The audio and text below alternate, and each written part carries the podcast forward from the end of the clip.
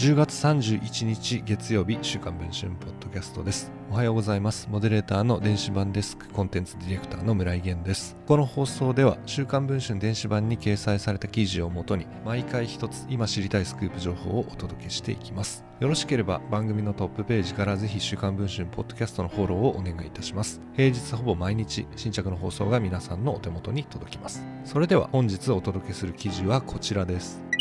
金融庁の伊藤豊監督局長が2020年7月、後にインサイダー取引事件をめぐって起訴される人物と縁石を共にし、国家公務員倫理規定に違反している疑いがあることが週刊文春の取材で分かりました。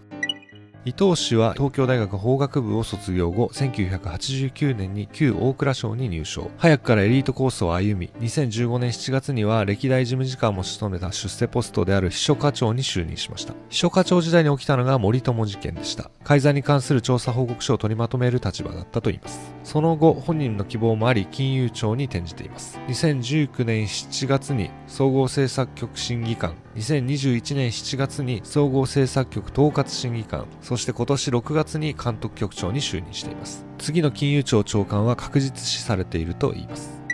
その伊藤氏が縁石を共にしたとされるのは先端医療を手掛けるセネジェニックスジャパン元取締役の竹森薫被告今年2月25日金融商品取引法違反などの容疑で逮捕され現在公判中ですセネ社は新型コロナ治療薬の開発をめぐって業務提携していたバイオベンチャー企業テラの株価を釣り上げるため2020年10月同社に虚偽情報を公表させたとされています。当時テラの関係先として令和のフィクサーとして知られる体重総研会長の矢島義成氏も家宅捜索を受けています。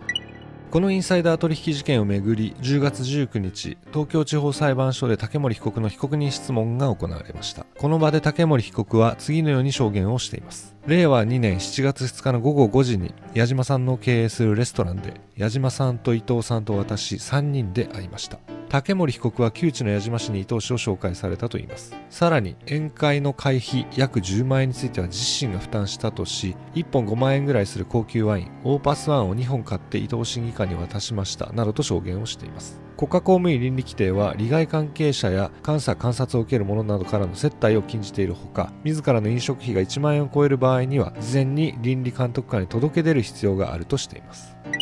会食に同席した矢島氏は次のように語りました。その日伊藤氏と飯を食っているところに電話が来て後半ちょっと同席したぐらいの話だ。竹森被告がオーパスワンを2本持ってきてそれをみんなで飲んだだけ。支払いはうちの店だから俺がしてる。伊藤からは確か全部指定でいくらか代金をもらっている。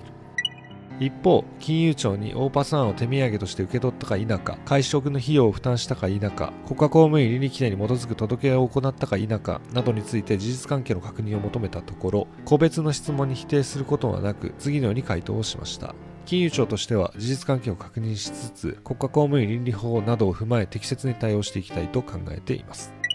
会食したとされる日時は、テラ社とセネ社の新薬開発について疑念が取り沙汰されていた時期です。伊藤氏は現在、金融庁監督局長として金融機関に法令遵守を厳しく求める立場なだけに、インサイダー取引事件をめぐって起訴された人物との関係や接待の有無について透明性のある説明が求められます。さらに竹森被告の被告人質問で飛び出した伊藤氏をめぐる証言はそれだけではありませんでした。現在配信中の週刊文春の電子版では竹森被告のさらなる証言内容伊藤氏への直撃会食前後の寺社やセネ社をめぐる動きについても詳しく報じています。電子版の記事の方もぜひチェックをしていただければと思っております。ということで週刊文春ポッドキャスト本日の放送はこれで終わりたいと思います。また次の放送をお楽しみにお待ちください。